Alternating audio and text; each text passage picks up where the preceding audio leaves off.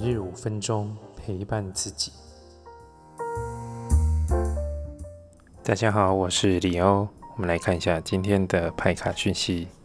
我们看到有圣杯8、审判牌跟圣杯10，所以我们看清了某一件事情，或是我们藉由某一个状况，我们看清了事实。你发现原来事情不是你想的这样子，虽然有点失望，有点痛苦，或是难过，但至少你心里有底了。它是一个推理，它是一个帮助你前进，或是我们终于下定决心，有一个新的选择，让你能够继续前进。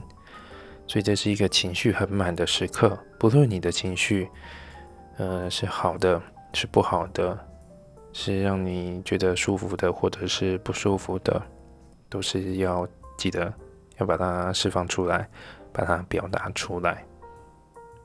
因为这是一种我觉得这是累积很久的一个感受。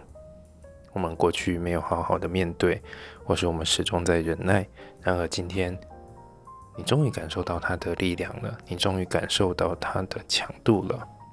所以不管是怎样的状态，请你好好的去面对，因为它是帮助你向前进的一个力量。